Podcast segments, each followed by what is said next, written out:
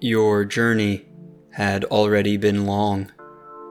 A days long snowstorm had kept you at a campsite nearly twice as long as intended, and prevented you from making the summit you'd been hoping for.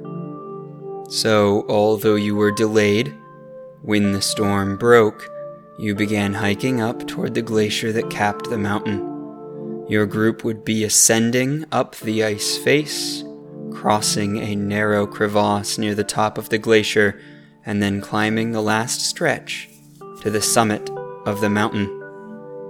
The day started early. You and the rest of the climbers packed up camp and headed out. The way was difficult, made more so because of the recent snow, but your guides were good. By midday, you had reached the bottom of the glacier and began the long climb. Finally, you reached the top. The crevasse and its narrow bridge established by the previous climbing crew were evident, and a small cavern in the glacier's ice. Your guides seemed surprised by the cavern, and you opted to go explore it. Although they warned of its dangers, they weren't going to stop you. You stooped into the low cave and found it went deeper into the ice than you expected. You clicked your small flashlight on and pressed in a few more feet. A few more, and you were unable to crouch. To continue, you'd have to crawl. That's when you saw him the Iceman. Otzi, also known as the Iceman, is the oldest known natural human mummy in Europe.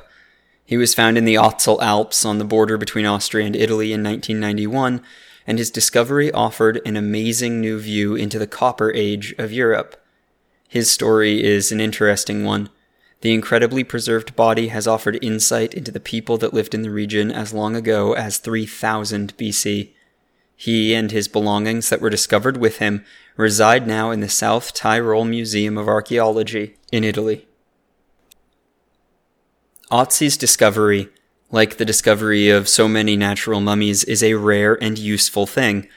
They offer an amazing glimpse into the past that is impossible in any other situation. Preserved as they are, we can learn about the way they died, the things they ate, the tools they used, the way they lived.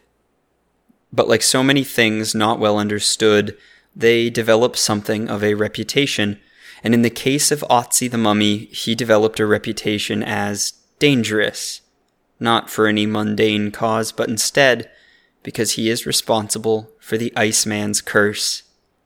So I invite you to join me in exploring the story of Otzi, pass through the veil, and face the Iceman's curse. Your band hurried down the mountain far enough that you could make radio contact with the base at the bottom of the mountain. You announced excitedly you'd found something. At first, they seemed to think that somebody was hurt but after you insisted that nobody was harmed, that the body was old and you thought valuable, that they seemed to understand. The base said they would call a university nearby. Lacking any other instructions, you returned to the glacier's foot and planned the climb for the next day. You would go back to the cave and begin the work of extracting the body from the ice. Morning came, and you started bright and early climbing up the face and making your way into the cave. You worked well into the afternoon with ice axes to break it free from the ice. In the end, it took several days and nearly a dozen other climbers, joined by workers from the university for the second half, to extract the body. And from there, you worked with the crew to get the body back to the foot of the mountain. You didn't make the summit ever, but somehow, working with the other climbers and getting the body down from the glacier was as good. Otzi was discovered on September 19th of 1991 by two tourists. Helmut and Erika Simon were traveling through the Ötztal Alps and walking off the path between two mountain passes. When they first saw Otzi, they thought it may be the body of another mountaineer, lost and dead within the past few years. They reported the body, and over the course of the next three days, several groups worked to excavate the body. By the 24th of September, Otzi was being examined at the University of Innsbruck. Over the course of time, Otzi has been physically examined, measured, x rayed, and dated using a variety of techniques. By our best estimates, Otzi was 160 centimeters, that is, 5 feet and 3 inches tall when he died, weighed about 50 kilograms, or 110 pounds, and was probably around 45 years old. With CAT scans and microscopic analysis, scientists estimate that he ate a small meal less than two hours before he died and the analysis provided an amazing glimpse into the diet of Copper Age Europeans. Among other insights, we also discovered that Otzi was heavily tattooed, worked with copper smithing, and probably was a high altitude shepherd. It had been around a week since you got the body back down from the mountain, since it had been carted off in a museum branded vehicle that was partnering with the university in researching the body. You had mostly lost touch with it since, only calling the museum to ask after a finder's fee once you realized that you were entitled to a fee for a discovery like this. They were being dodgy about the whole thing, but thus far you had not gotten lawyers involved. Then you read the headline.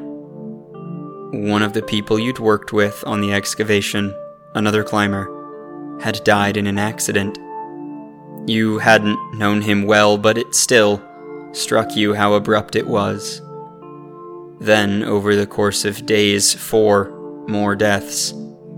The second was your guide on the climb, the third and fourth, another pair of climbers.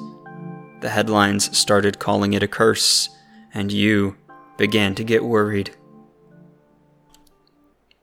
Otzi's find while it was and has been an incredibly important scientific discovery, was nonetheless plagued by dispute. First and foremost, Otzi's discovery site was contended by Austria and Italy. The border between the two was defined by the watershed of the rivers Inn and Etsch. Otzi's site drained into the Austrian side, but surveys showed that the body was actually 100 meters inside Italian territory. Therefore, South Tyrol in Italy was declared the proper owner of the remains. They agreed to let the Innsbruck University conclude its investigations before the remains were transferred to the Museum of Archaeology. But this was not the end of the legal disputes surrounding Otzi. Italian law entitled the Simons to a finder's fee for the remains equal to 25% of the value of their find. When they pressed for what the law said they were due, the government of South Tyrol offered a symbolic reward of 10 million lira, something like 5,200 euro or roughly $6,000. The Simons declined and filed a lawsuit to enforce their right to a reward. The lawsuit was filed in 2003, and including the appeals through several layers of court, the process lasted until 2008, when Mrs. Simon and the provincial government finally came to a settlement that awarded her 150,000 euros, or roughly $170,000. Over the course of his time in the public eye, Otzi developed a reputation of bearing a curse, a curse that was inflicted upon all those who disturbed the mummy's rest, took it away, and examined it. The curse was built around the deaths of several people connected to Otzi after his discovery. Many of the deaths are alleged to be mysterious or were in strange accidents. In total, seven deaths have been attributed to the curse over the years, However, while the curse has developed a reputation and creates a mystique that has drawn attention to Otzi for the decades since his discovery, skeptics are quick to argue against its existence.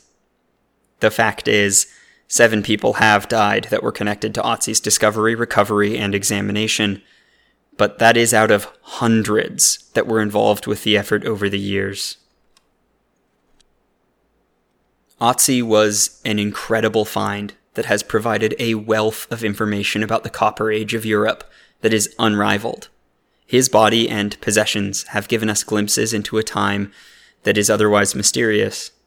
We learned of the diets, habits, and tools. It held evidence of an unprecedented quality, and while his contributions to archaeology have been amazing, if you buy into superstition, that knowledge came with a cost disturbing Otzi's eternal rest called down a vicious curse responsible for several deaths. Whichever version you prefer, his importance to our understanding cannot be overestimated. Thank you for joining me for this episode of Through the Veil. I hope you enjoyed. I encourage you to subscribe to receive new episodes weekly wherever you listen as we continue our exploration of folklore, myth, and magic. If you are enjoying the show and have subjects you would like to hear covered, please email me at throughtheveilpodcast at gmail.com or reach out on Twitter. You can find me at throughveil. As always, thank you for listening.